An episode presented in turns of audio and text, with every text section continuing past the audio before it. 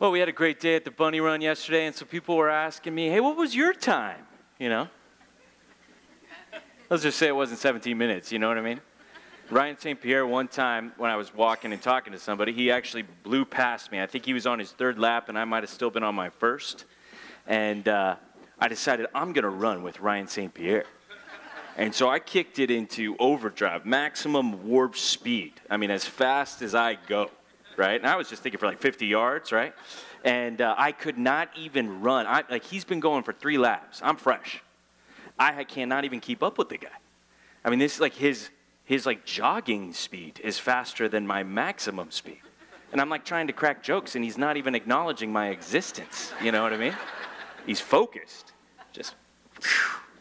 So I know for some people, the time they got was a really big deal. And I mean, we have a whole timing company that's there. People are looking at all the times on the board. Others of us, we want to live outside of time when it comes to something like that, right? And I think that the idea of running the race of life and there actually being a timer and how long do you have? You know, we have this idea that if we run faster, we'll live longer. Well, how much time do we have? All we have ever known in our entire life is time. We were born into time, and it's been tick, tick, ticking away our entire life. That's all we've ever known. And what we need to learn today is how Jesus thinks, because Jesus is out of time. Okay? He exists outside of the time that we live in. So grab your Bible and go to John chapter eleven. And we're going through the Gospel of John, and we're coming to this chapter, and we're going to get a glimpse into the mind of Jesus here that is the exact opposite of how you and I would think as people who have always existed in time. Well, now we're going to get a glimpse into Jesus. Remember, Jesus, we believe, is God, that he existed with the Father and the Son, had a perfect relationship for all of eternity past, and then Jesus comes into time. The Word became flesh, and he dwelt among us. And so, what is it like from Jesus to have that perspective of being eternal? And then to be a man living in time like we do, how does he think about it? Well, we get a glimpse here in John chapter eleven. I'm, I'm just going to read the, the setup for the story, the context, the first sixteen verses. So please follow along with me as I read. Now, a certain man was ill, Lazarus of Bethany, the village of Mary and her sister Martha. It was Mary who anointed the Lord with ointment and wiped his feet with her hair, something she was famous for, something that happens in the next chapter. So John's expecting that people would have heard of, of Mary, whose brother Lazarus was ill.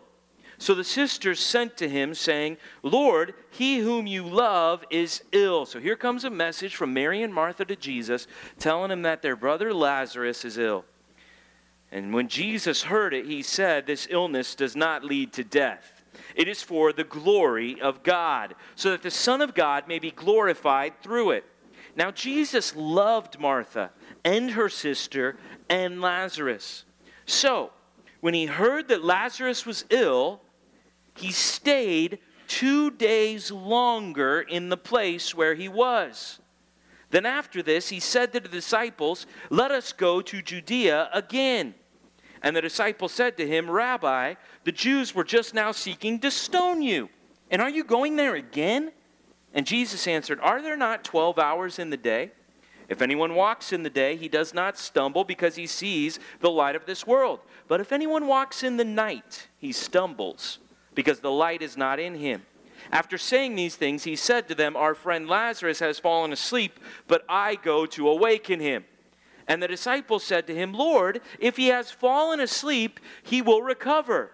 Now Jesus had spoken of his death, but they thought that he meant taking rest in sleep. Then Jesus told them plainly, Lazarus has died. And for your sake, I am glad that I was not there, so that you may believe. But let us go to him. So Thomas, called the twin, said to his fellow disciples, let us also go that we may die with him. Well, thank you, Thomas, for that comment right there. That guy, right? We're going to get more to that guy uh, later on in the gospel. But there, when you read that and you hear this message that Lazarus is ill, and there's clearly an expectation, a sense of urgency. What is Jesus going to do about it? And then you read this. Look back at verse six. So when he heard that Lazarus was ill, okay, He's ill. Let's let's do something. Let's go and heal him. Let's work one of these miracles. Let's show one of these signs. So that when he heard Lazarus was ill, what does it say there? He stayed two days. Does, I mean, does that just rub you the wrong way when you read it? Does that detail just kind of jump off the page at you? Like, if we know that somebody is running out of time, our impression is, quick, better hurry up, better do something about it, better go while we have time. Like, we only know the lessening of time, better do something quick. Jesus, he hears that he's ill, and he stays right where he is for two more days. Why? I mean, that doesn't make sense to me. I don't think that, that makes sense to any of us. Why would you stay when now is the time to go? Why would you allow the illness to get worse? And then, clearly, Jesus even knows that Lazarus dies because of the illness. And he even goes so far to say, look back at, at verse fifteen. This seems kind of harsh if you don't put it in context. It, it says, for your sake, I am glad that I was not there. Are you serious? Are you glad that Lazarus died? I mean, this is some a different perspective than, than what we have, okay? If I hear somebody's sick, I'm immediately concerned. What can we do? We better get them help. We don't want their time to run out. Jesus is staying where he is so that the time for that person will run out. Like the way we think it, it worked is it probably took him a day to get the message to Jesus. And then instead of leaving right away and a day back, that would have been two days. He stays where he is for two days, then the day to get there. So that's four days. And in verse thirty-nine, it says that by the time that Jesus comes on the scene, Lazarus has been dead for four days. And Jesus allowed that to happen. He was not even in a hurry to try and stop it. And so what we have to realize here is Jesus has an eternal perspective. Compared to our finite perspective, Jesus is living in an eternal realm. And so I'm going to try to expand our minds as much as we can here this morning to think outside of the time that we live in and to try to get the eternal perspective of Jesus. And I know this is the time where some of you guys are ready to check out on this sermon right now because you're like my wife when we're watching a movie and all of a sudden you realize there's going to be time travel in this movie. You guys ever watch one of those movies? And my wife is done right there. This isn't going to make sense. We're going to go back and forth, back and forth. And uh, we're all going to get lost in the process and a headache, right? And uh, no, I want to suggest to you that if you had a time machine and you could go anywhere in time that you wanted, more exciting than going back into history or forward into the future would be to escape time itself and figure out what life is like outside of time. In the age to come, in the eternal age, where Jesus came from, where he allows things to happen, where people die. Why would you allow a person, and notice in verse five, it makes it very clear, just in case you're doubting, now Jesus loved Martha and her sister and Lazarus. Why would you let him die? Why would you bring that grief to his sisters? What is the eternal purpose of Jesus Christ? And, and really, what we're starting here in chapter eleven is going to go this death of Lazarus and then the resurrection of Lazarus, and that was the purpose. If you don't know the end of the story, Jesus is going to go and he's going to call this man to come out of his tomb, and he's going to rise from the dead after being dead for four days. That's where we're headed, okay? And so as we get into the context of this story, I want to just take us through the context of a few of the stories and, and, that we've gone through in the Gospel of John. So we're in John chapter eleven. Let's just break down some of what we've been studying in the book. In John chapter eleven, we're going to get into the death of Lazarus, and you could write on there too, and the resurrection, which I hope you'll come back next Sunday for as we get into what Jesus says. Now, usually when we're going through these stories, that's what we want to get to. What's the miracle that Jesus did? A lot of people break the Gospel of John down based on, like, the seven miracles that Jesus does in the book. Or sometimes we jump straight to, like, what is the I am statement that Jesus makes? Like, I am the light of the world or, or, or something. I'm the bread of life. And we jump straight to the statements. That's the way that people break down the Gospel of John. But really, here in chapter eleven, we're starting a story that's going to go on for two chapters, eleven and twelve. Now, if you've been with us, in chapter nine, John chapter nine, we met the man born blind. And the story of this man born blind and how Jesus healed him, and then the man came to believe in Jesus, and then the man was kicked out of the synagogue. There was great opposition. But Jesus is the good shepherd. He holds us in his hand, and many more people believed in Jesus. That's all one story. It's two chapters in our Bible, but it's one story. Go back to chapter nine. Go back to the beginning, and maybe there's a part in our haste to get to the kind of the meat of the story. Maybe we miss something in the context, because the disciples ask an interesting question about the man who was blind from birth. And they say in verse two of chapter nine, and his disciples asked him, Rabbi, who sinned, this man or his parents, that he was born blind? So they think it's because of sin that he was born that way. Here's the answer Jesus gives. It was not that this man sinned or his parents, but that the works of God might be displayed in him. Then he says something that sounds very similar to what we just read in chapter eleven. We must work the works of him who sent me while it is day. Night is coming when no one can work. As long as I am in the world, I am the light of the world. So ultimately, this guy is born and he, he's blind. What heartbreak for his parents. What a difficulty his whole life. I think we can all feel a natural empathy for someone who cannot see. And we can feel a, a sense of loss for that person. What? Why? Why would God allow something evil and bad like that to happen to a man, to those parents having a child like that? Why? Here's the point. So that someday the work of God could be displayed in him. So the whole point of that guy's life was that someday he was going to meet Jesus, and Jesus was going to cause the blind man to see. That was the point. Why is Jesus allowing Lazarus to die? Because he has a better plan, to raise him from the dead. That's the plan. So we see here that in time, God will allow bad things to happen because ultimately his end game purpose is greater than those bad things. Okay? Now, even before we got into the man born blind in John seven, we got into the Feast of the Tabernacles. All right? I don't know if you remember us studying that. This goes all the way back to like December now, where Jesus said, if anyone believes in me, out of his heart will flow rivers of living water. Anybody remember that? Or remember where Jesus said, I'm the light of the world, that we looked at on Christmas Eve? Well, go back to chapter seven. Look at the context of what sets that whole feast where Jesus goes down to Jerusalem and he steals the show and he, he makes the most of the scene. Well, before that, there's a very interesting conversation. And what we're trying to do today is get the big picture, get the context. Why did Jesus decide to do what he did when he was on earth? Look at chapter seven, verse one. After this, Jesus went about in Galilee, and he would not go about in Judea. Now, Galilee's up in the north, Judea's in the south of Jerusalem, and the Jews there were seeking to kill him. But the Jews' Feast of Booths, the Feast of Tabernacles, where everybody goes to Jerusalem to celebrate, was at hand. So there's a dilemma. People in Jerusalem want to kill you, but it's the time of year where everybody goes to Jerusalem. What are you going to do? And his brothers said to him, leave here and go to Judea, that your disciples also may see the works you're doing. Hey, don't you want everybody to see your miracles? Don't you want everybody to know who you are? For no one works in secret if he seeks to be known openly. If you do these things, show yourself to the world. Jesus, if you're really who you say you are, and look at the next verse, verse five, for not even his brothers believed in him. So they're saying this in a skeptical, it's kind of sarcastic, kind of like, hey, why don't you just prove it to us? If you're really who you say you are, why don't you just show it to everybody? What's, what's with the mystery? Just reveal yourself. But look what Jesus said to them. You might want to underline this. Really think about this. My time has not yet come, but your time is always here. The world cannot hate you, but it hates me because I testify about it that its works are evil. So you go up to the feast. I'm not going up to this feast, for my time has not yet fully come. And after saying this, he remained in Galilee. Okay, so he didn't go to the feast, right? No, look at the next verse, verse ten.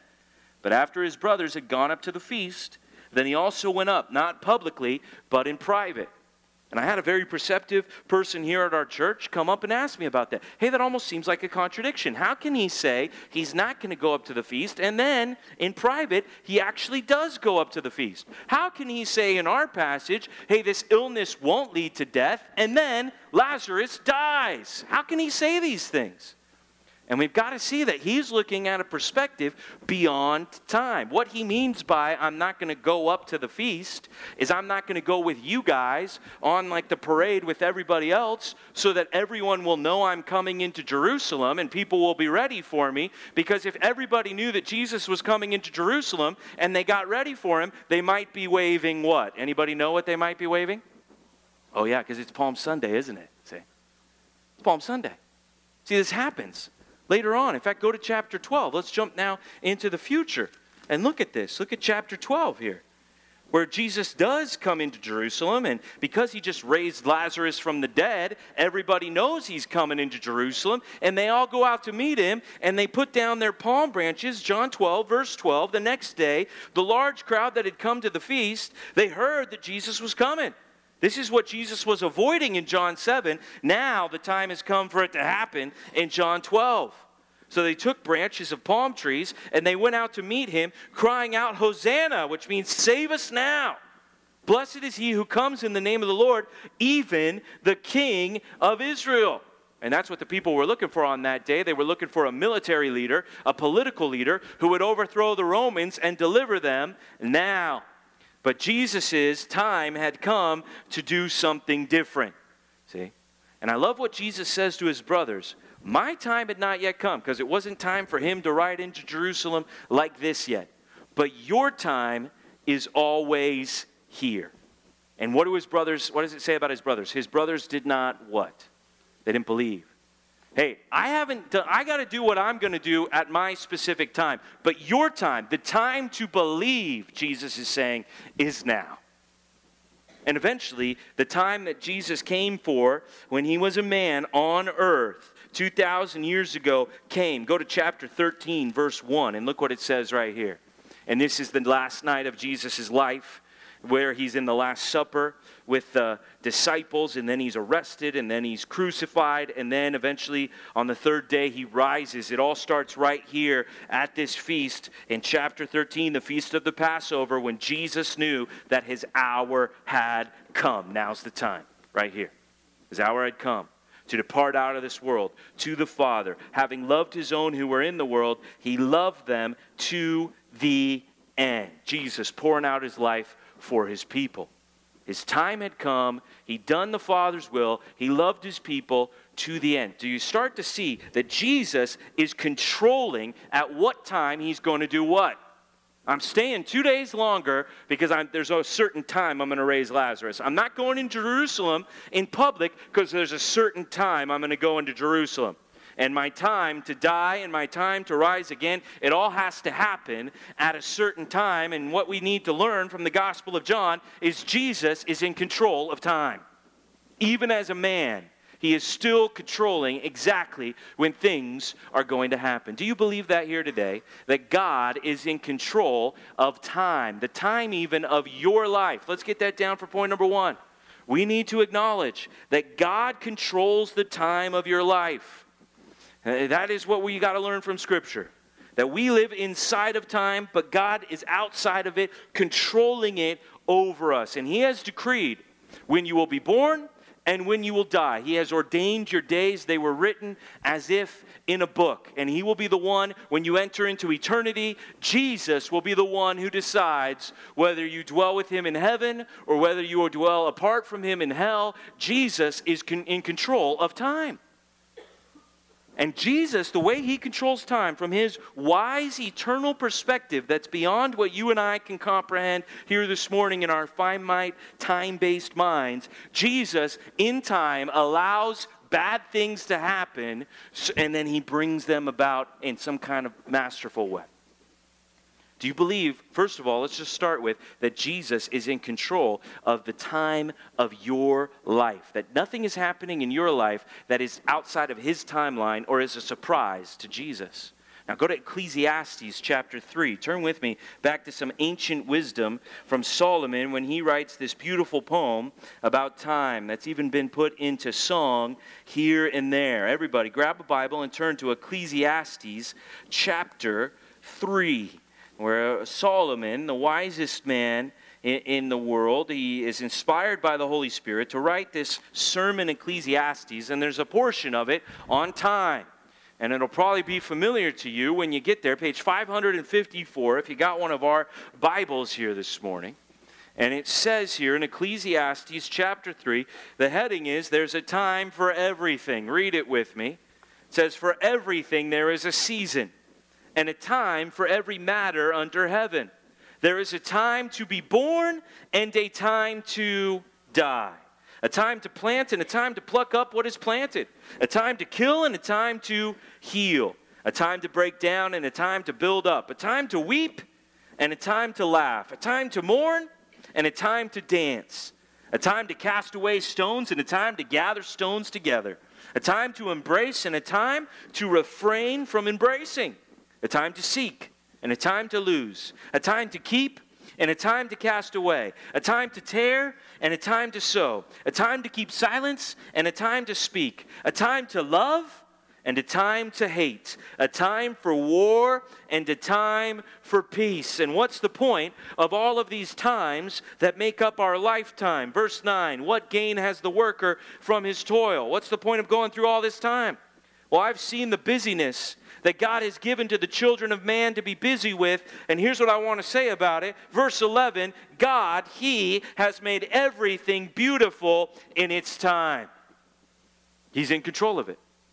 And He makes everything appropriate, fitting, just right in its time. That's what God does. Whether it's a bad time or a good time, God's always making it the right time. He's controlling the time of our life. And then it says something even beyond that, that many people overlook. It says also, He has put, you should underline this, circle it, write it down if you're taking notes here this morning. He has put eternity into man's heart, yet so that he cannot find out what God has done from the beginning to the end. What an interesting phrase there. That you and I have a sense of being outside of time, that we know time is not supposed to end. We know that death is wrong. We know that being separated from a loved one, the end of that relationship, is not a good thing. We have a sense that we should be living forever, that things should be going on in an eternal kind of a way. We have eternity in our heart. Now, we can't fully understand eternity. It goes on to say we can't see what God's done all the way from the beginning to the end. It's kind of outside of our thinking. But people even who might believe, oh, that's it after death. Well, why are we so uh, sad then when someone we love dies? Why doesn't it feel natural at all? So we all have a sense of eternity in our heart. We all know that there must be something that continues even when we are out of time. There must be something that exists out of time. That's what it's saying here. And the first question for you is, do you believe this here this morning?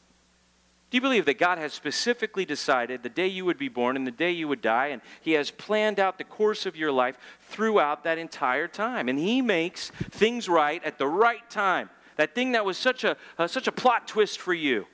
Uh, you wish someone had given you a spoiler alert about this one, and it took you by surprise, and you really didn't like it, and it was this trial and this bad thing. Do we believe that God is in control of the times of our life? Do we believe that? And here's what's really ironic here. Uh, go to Psalm thirty-one, and let's just look at an example here of a man who's who's doing this, a man who has this perspective where he wants to acknowledge that God controls the time of his life. Psalm thirty-one, page four sixty-one, you'll see a man named David here. And he writes an expression of his heart to God, and David is in a very difficult time. There are enemies, physical men, who literally want to kill him.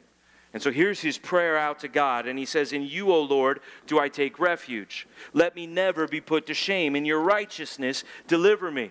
Incline your ear to me. God, I need you to come and rescue me speedily. Come and save me now. Be a rock of refuge for me and a strong fortress to save me, because you are my rock and my fortress, and your name, for your name's sake, you lead me and guide me, and you take me out of the net, all the trap that my enemies had for me. Well, you take me out of the net they have hidden for me, because you are my refuge. So you, God, into your hands I commit my spirit. You're the one that holds on to me and won't ever let go. So into your hand I commit my spirit. You have redeemed me, O Lord, faithful God. Now that's something every Christian right there, we could say amen to that. We have given the trust for our soul. We believe that when we die, we will to be absent from the body, but we will be present with the Lord, and that when we die, we will yet live in eternity with Jesus Christ. Anyone, anybody want to say amen to that this morning? Is that what we believe? But then, all of a sudden, this bad thing happens in our life, and we act like, I don't know if I can trust God about this. You see how it works? Oh, my eternal soul, where I will spend all eternity after I die, rock solid. Of course, I'm going to heaven, right? Oh, but the financial problem we're having with my family this month, the physical challenge that just came in, the loved one that all of a sudden I'm I'm worried about being ill, and I'm wondering what's going to happen at the end of their life, the relationship tension that's growing maybe even in our home or work or with extended family members. I don't know if God's got those things. Oh, he's got my soul, sure. But I don't know if he can help me through this right now. How hypocritical of us to think that way. And look what David takes it to. Even though he's got adversaries that want to kill him, verse fourteen. Jump down to verse fourteen. Look what he says. But I trust in you, O Lord, O Yahweh. I say you are my God. And if you're going to say that he's your God, here's what you also got to say. Verse fifteen. My times are in your hand. Rescue me from the hand of my enemies and from my persecutors. In fact, God, make your face shine on your servant. Please save me in your steadfast love. Here's David in a dark time. The enemies are surrounding, right? I mean, we know there's times where David and his guys are hiding in a cave as the enemies encircle around him, trying to kill his life. And he's asking for God to save him, not just his soul, but right now in this time. And as he asks God, look at the confidence that develops, even though his situation has not changed. Look at verse nineteen. Oh, how abundant is your goodness. Verse twenty-one, blessed be the Lord, for he has wondrously shown his steadfast love to me. And now he's encouraging us, even here, thousands of years later, love the Lord, all you his saints. Because the Lord, he preserves the faithful. He saves his people, but he abundantly repays the one who acts in pride. Oh, he's going to make it right. So be strong. Let your heart take courage. If you're waiting on the Lord, if you're trusting God with, with your life, if your times are in his hand, all you who wait for the Lord, be strong and let your heart take courage here this morning. That's what David has to say to you. While he's in a cave somewhere with enemies coming around to kill him, he's shouting at you, God's got your times. That's what he's saying. He believes it. He believes that God is in control of every dark thing. He believes that if, hey, if a man's born blind, there must be a miracle coming after that. If somebody dies, well, maybe God's doing something over here to resurrect souls from the dead. He has a hope that the Lord is working and God is going to make everything beautiful in its time. Two questions you got to ask yourself this morning. One, do I trust the time of my life to God? Do I believe that God really is watching over me? Am I really waiting on the Lord if I'm going through a hard time right now? Do I trust him? And then two, what am I, what am I prepared to do when my time runs out? What is my plan for, for when I have to exist in the eternal age that is surely coming outside of time? I want to suggest to you today, no better way to prepare for living outside of time than to know the one who exists right now outside of time. He's the one that will watch over your soul. Not only in this life, but when your time runs out, you will still hold, be held in his hand. Now go back to John chapter eleven, okay? With that kind of overview of God being in control of time, Jesus is going to give us two specific reasons that he waits two more days before going to see Mary and Martha and Lazarus. And I would suggest to you that the two reasons Jesus waits here in John eleven are the two reasons why he has allowed evil to happen in our world in the time of our life in general. Whether it's why he allowed the fall of man into sin. And and things to go evil. That's a big problem for many people in their thinking. If he's a good God, why would he allow evil in the world? Why would he bring that into time? Or more personally, perhaps, if he's good, why would he let this thing happen to me? Why did this thing go wrong? Why did this happen? If God's so good, many people want to know, well, why are these bad things happening? Well, I think we'll see that there are two primary purposes of why Jesus would seemingly contradict himself. Look back at verse four. Look at what it says. This illness does not lead to death. Well, yeah, but a few verses later, you're saying he's dead. But see, Jesus is thinking beyond that. And what is he thinking? Well, here it says, it is for the, what does it say there? It is for the, the glory of God, so that the Son of God may be glorified through it. So one reason that God works in time, even evil things happening in time, is so that God will show us his glory. Let's get that down for the first dash there. The first way that we know God's working through time is he wants to show us his glory. God is going to use what is happening in our lives, in the world around us, the purpose of people dying, Lazarus specifically here, a man being born blind, the guy in John nine. The purpose of all of this is that God will be glorified. That's what's going to happen here with Lazarus. In fact, it's going to glorify Jesus Christ himself, that the Son of God may be glorified. And and I, I that, that's something that we need to see, is that God works for his own glory. Go back to chapter nine and let's just read it one more time, because it's it's the idea of making it known, manifesting it to us. It was not that this man sinned or his parents, but that the works of God might be displayed in him. So why why is this happening? Why is there this blindness? That we might show the glory of God. That's why it's there. Okay, now turn with me to a passage, Romans chapter nine. A few pages over to the right here. Romans chapter nine, page nine forty-five. A passage that a lot of people debate about a lot of times. But I think when they debate about it, sometimes they completely miss the point of what the passage is saying.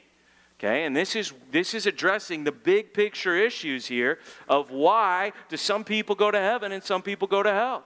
Why does God allow evil to happen? Why even elect the variable of sin? If you are a good, perfect, and holy God, why would you even allow sin to take place among your creation? Good questions, deep questions. Romans nine gets us thinking about the answer. And first of all, it says that those kind of questions are above our pay grade. Look at verse twenty right here. Romans chapter nine, verse twenty. Uh, those are Ryan Saint Pierre questions, and we're just in a walking world. You know what I'm saying? Uh, a little tough for us. But who are you, O man, to answer back to God? Okay, that's humbling. That puts me in my place. Well, what is molded say to its molder? Why have you made me like this? Oh, I didn't. I don't like the trial you gave to me in my life, God. This isn't the way I wanted my time to go. Who are we to start telling God that we don't like what he's making out of our life?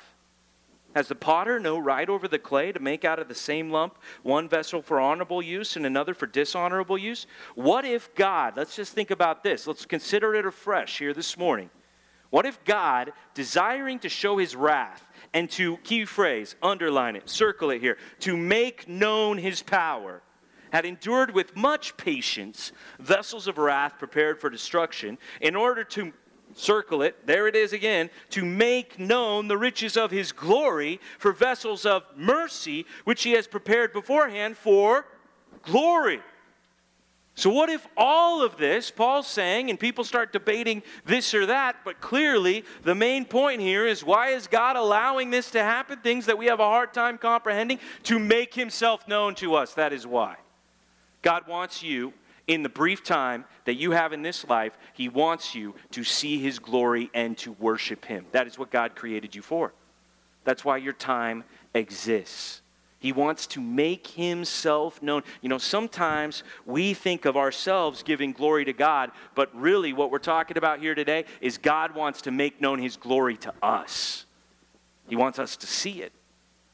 He wants us to see things that even angels long to look into, because when you start to think about it like this, you realize if there was no sin, God could not love me. Track with me for a minute here, okay? Love is when I give you something expecting nothing in return.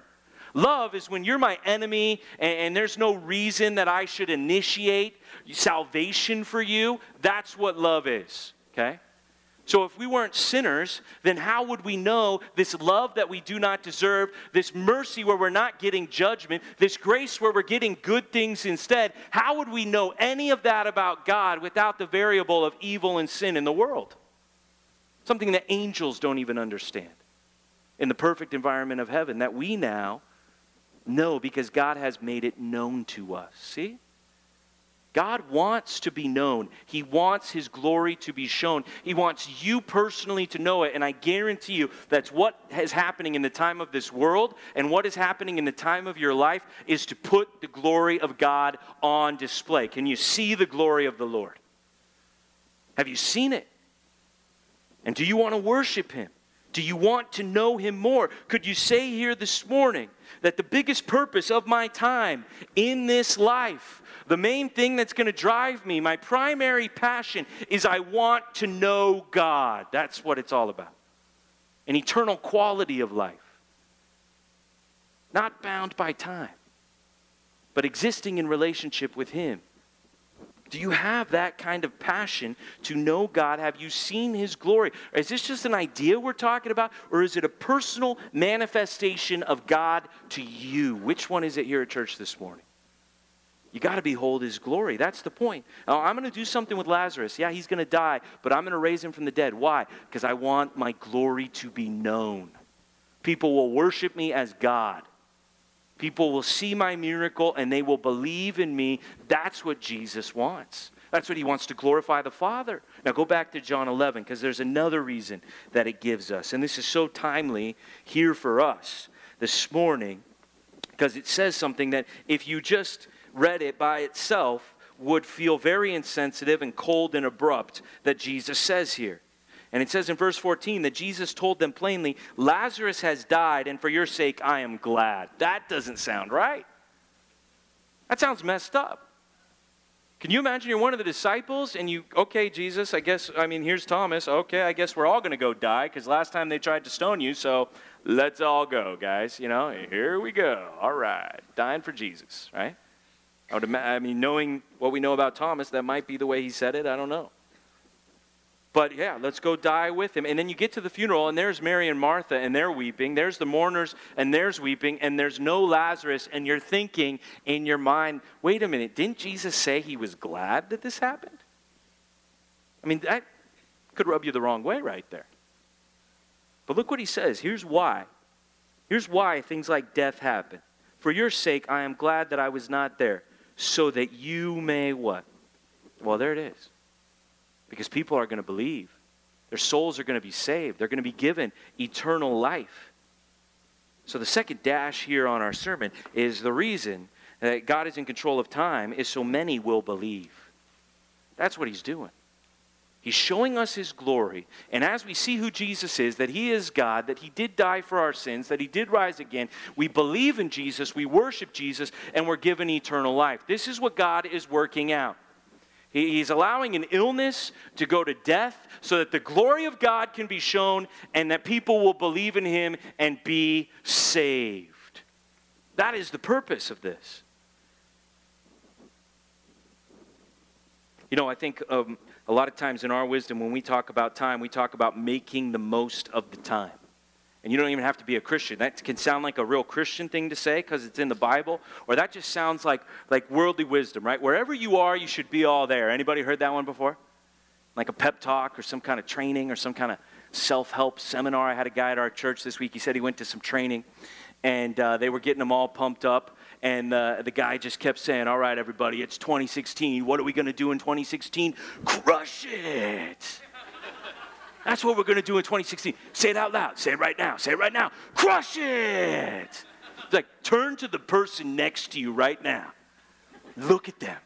Stare at them. Say it to them right now. Go ahead.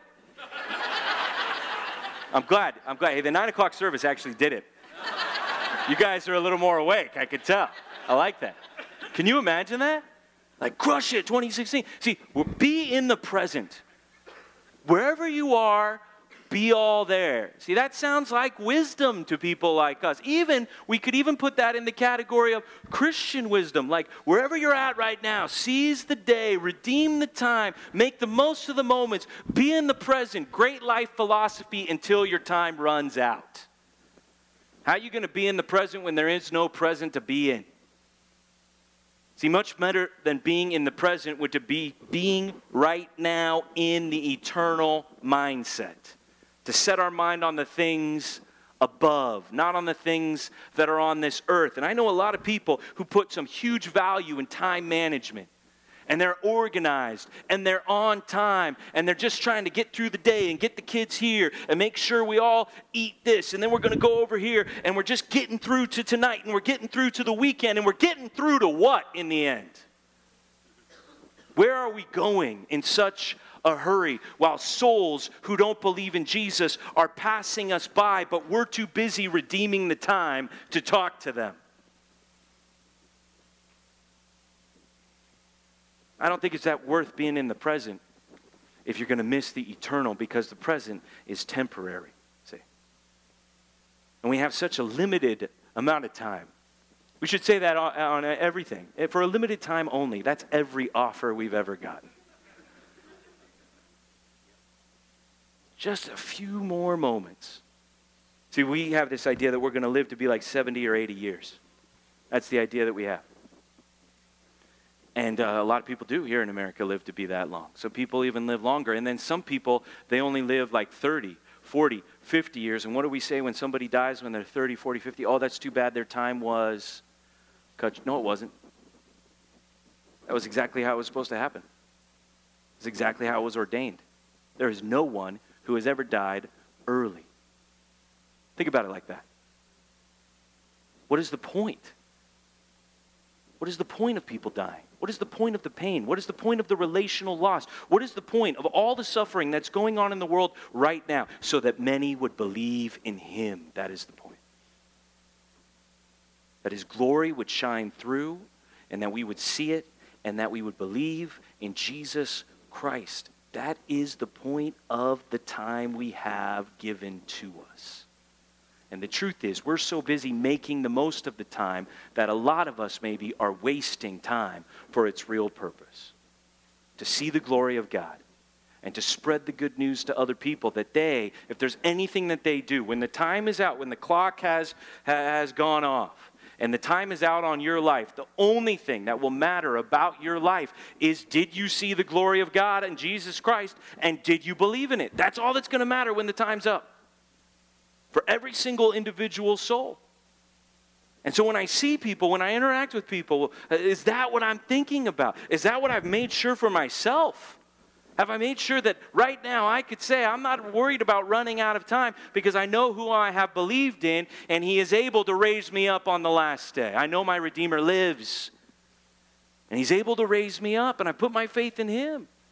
Can you say that with confidence, that you have seen the glory of Jesus and even you have believed in him, and so time has no power over you anymore, because you're already starting to live in eternity now, and it's changing the way you think.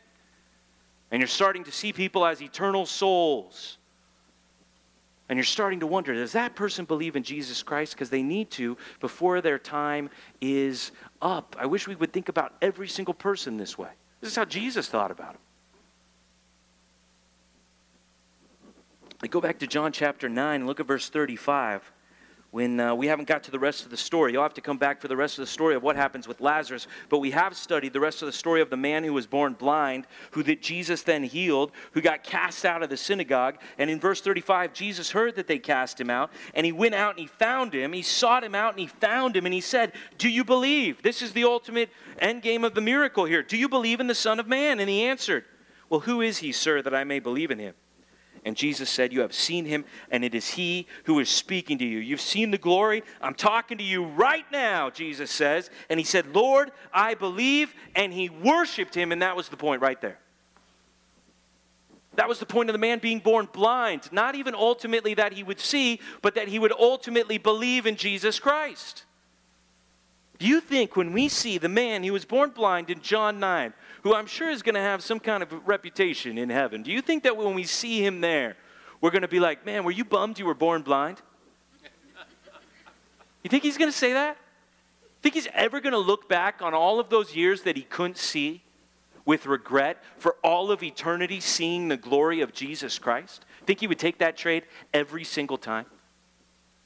You see what's amazing when you get to see it, when you interact with the souls of people, when you have the privilege like me of being pastor, and so you get to interact with a lot of different people, you see that the worst things that happen to people become the best thing that ever happened to them.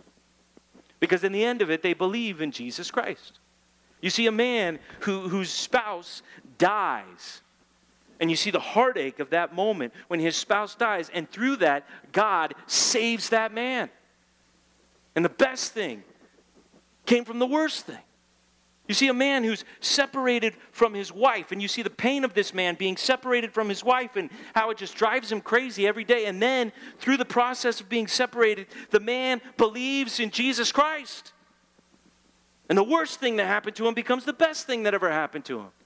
There's a man here at our church. He was here at the nine o'clock service, and Uh, it seems like a great injustice has happened in his life because uh, his kids have been taken away from him, and he no longer has visitation with his kids, even though it seems like he didn't do anything wrong. Here's a father who can now no longer see his two boys, and it drove this guy past the breaking point. It drove him to despair, and guess who he turned to in the darkest moment of his life? Guess who saved him in that moment, who sought him out? And he saw the glory of God, and I asked him after the nine o'clock service, let me, let me ask you this. Is it worth losing your two sons to gain Jesus Christ? And he says, every time. That's what he said. He says, yes, it is. It's a good thing. And we hope that he'll have a restored relationship with his sons. But does he regret what has happened? No, he thanks God that he believes in Jesus. And he says, I've seen the glory. And sometimes when I realize he's with me, I tremble, he says. Because he's real and he's with me. And I wouldn't trade it. I wouldn't have it any other way. How do you explain people whose life has fallen apart and they're doing better than they've ever been? There's only one way to explain it. Jesus has saved their soul and they have eternal life. See, that's what the point is, that they would believe. And look, go to chapter ten, where the story of the blind man continues. It spills over into chapter ten. Go all the way down to the end of chapter ten. And what's the end goal of this whole story with the blind man? Verse forty-two, and many believed in him there. It wasn't even just one guy Jesus is seeking out. From that one man's pain, many end up believing in Christ. So why do bad things happen in time? So that many will be saved. That's the clear message. And let me just tell you this. Jesus' time is coming again. The first time it was about when was he going to die? When was he going to rise again? Well, do we all realize here this morning that Jesus is going to return? Do we all believe that here? I mean, the time is coming again. And right now, maybe if we talked to him, he would say, my time has not yet come, but I wonder how soon it will be until Jesus' time comes.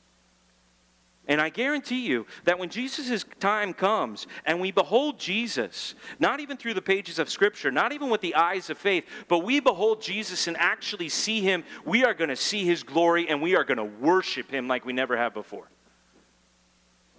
And we are going to respond to him in great praise and adoration, giving him the glory that he deserves. And why doesn't that just happen? Why don't we just get to all of the eternal life where there's no more bad things and everything's worked out? Why don't we just get there right now? Well, the time has not yet come. His time has not yet come, but your time is what? Oh, it's always here, isn't it? Your time is right now, isn't it? Because we live, out of all people on planet Earth, we, here, us, this morning, we live in the time of believing in Jesus Christ. That's the whole point of this time. If you wake up tomorrow and God gives us another day and he's patient enough to delay his judgment one more day, the reason God delays is so more souls will be saved. That's the reason he does it. Go to Second Corinthians chapter six. Turn there with me. And look what it says about time here. This is the mindset Uh, that we need to have, the mindset of Jesus Christ. What was he doing with his time on earth? He was saving souls. He was causing people to believe. That's what we want to be doing with our time on earth. And in Second Corinthians chapter six, actually, to get the context, go back up into chapter five, verse twenty. This is what it calls us as Christian people. Therefore, we are ambassadors for Christ. We are representatives of Jesus on earth, emissaries from heaven, now showing people who Jesus is. God is making his appeal through us. We implore you, we're begging with you, we're pleading with you on behalf of Christ to be reconciled to God, to come to know God, to have this relationship we're talking about where you see his glory. In fact, for our sake, for us, God made him, Jesus, God made Jesus to be sin who knew no sin. He judged Jesus for our sin that in him we might become the righteousness of God.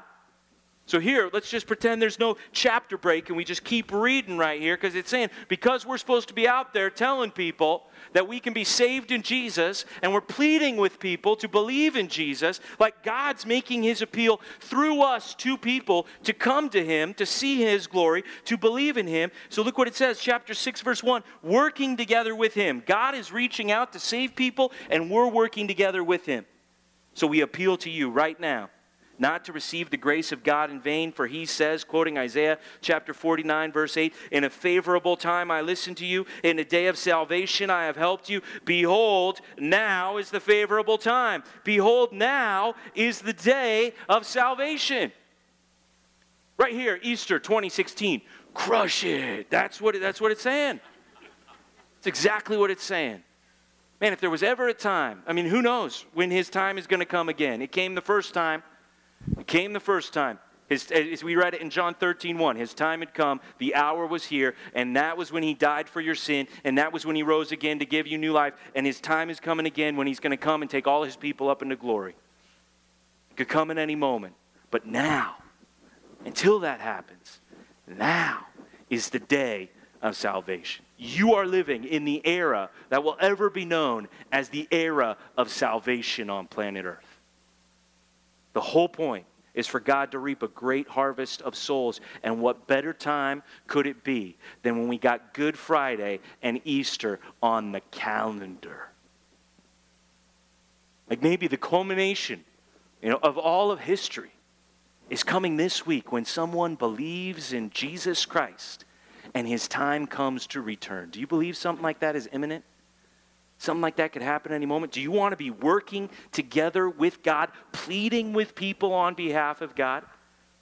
Using your time that God has given you, not only for you to believe, but now so that many others would believe in him. Many others would see his glory. So that when we are out of time, we are actually out of time. We have eternal life, and we live with him. And I hope you know what it means to believe in Jesus here this morning. I hope you have this understanding that he is in control of your life. And I hope you're with me that now is the time to spread the word. This Easter season, man, we want many people to believe in Jesus Christ. Let's ask God to use us once again. Pray with me. God, we thank you so much for this, for this, just the context here.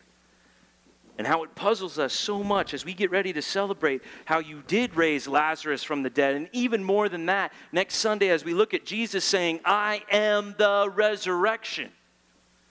As we get ready for all of that, God, I pray that we would just pause for a minute this morning and we would think, why would Jesus stay two days longer when his friend was sick and going to die? God, give us a glimpse of how you think outside of time. Give us a glimpse uh, to stop being present and to be in the eternal mindset, and help us see that the whole reason you created time is to make yourself known so that many would believe in your Son, Jesus Christ. And God, help us to see that when time is done, there will come a day when every knee is going to bow and every, every tongue is going to confess, whether the people are in heaven or whether they're on earth or whether they're under the earth, that every single one is going to say that Jesus Christ Christ is Lord, and that the purpose of time will be fulfilled. When Jesus' time finally comes, when he is exalted, when he's at the highest place, the name that is above every name, to your glory, God. And God, I pray that in the belief that Jesus did come and he did die and he did rise again, in the belief that he's coming back, that because of that belief, that you would save souls right now, God. And that you would put it on the hearts of those who do believe in you here this morning, on all of us, God, a great passion for the souls around us, whose time is ticking away even as we speak, and they don't know you. God, let us be the ones who plead with them on behalf of Jesus Christ. Let us be the ones who work together with you, God. You make us be your hands. Make us be your feet. Get us out there to talk to people this Easter season, to tell people about what Jesus did for them, that he entered time from eternity to once and for all pay for sin and offer a new kind of life, an eternal life, a life where time doesn't matter because we know the one who exists out of time. God, I pray that you will, even this morning, put it on the hearts of those who don't know you. Cause them to believe in you. Show them your glory, and use us here at this church to spread the name of Jesus Christ so that many this Easter will behold our God. We pray this in Jesus' name. Amen.